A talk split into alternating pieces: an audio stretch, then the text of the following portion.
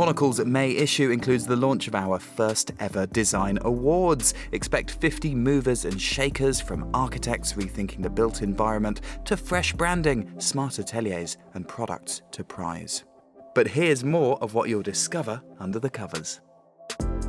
In the affairs section, we pass our verdict on President Biden's first 100 days in office and sit down for an exclusive interview with the NATO Secretary General to talk about the merits of fighting your corner and much more besides.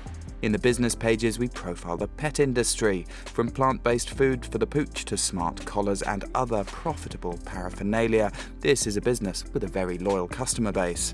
In the culture section, we visit a Parisian auction with plenty of intrigue under the hammer, visit three art spaces that blur the line between studio and residence, and launch a new feature, Culture Cuts.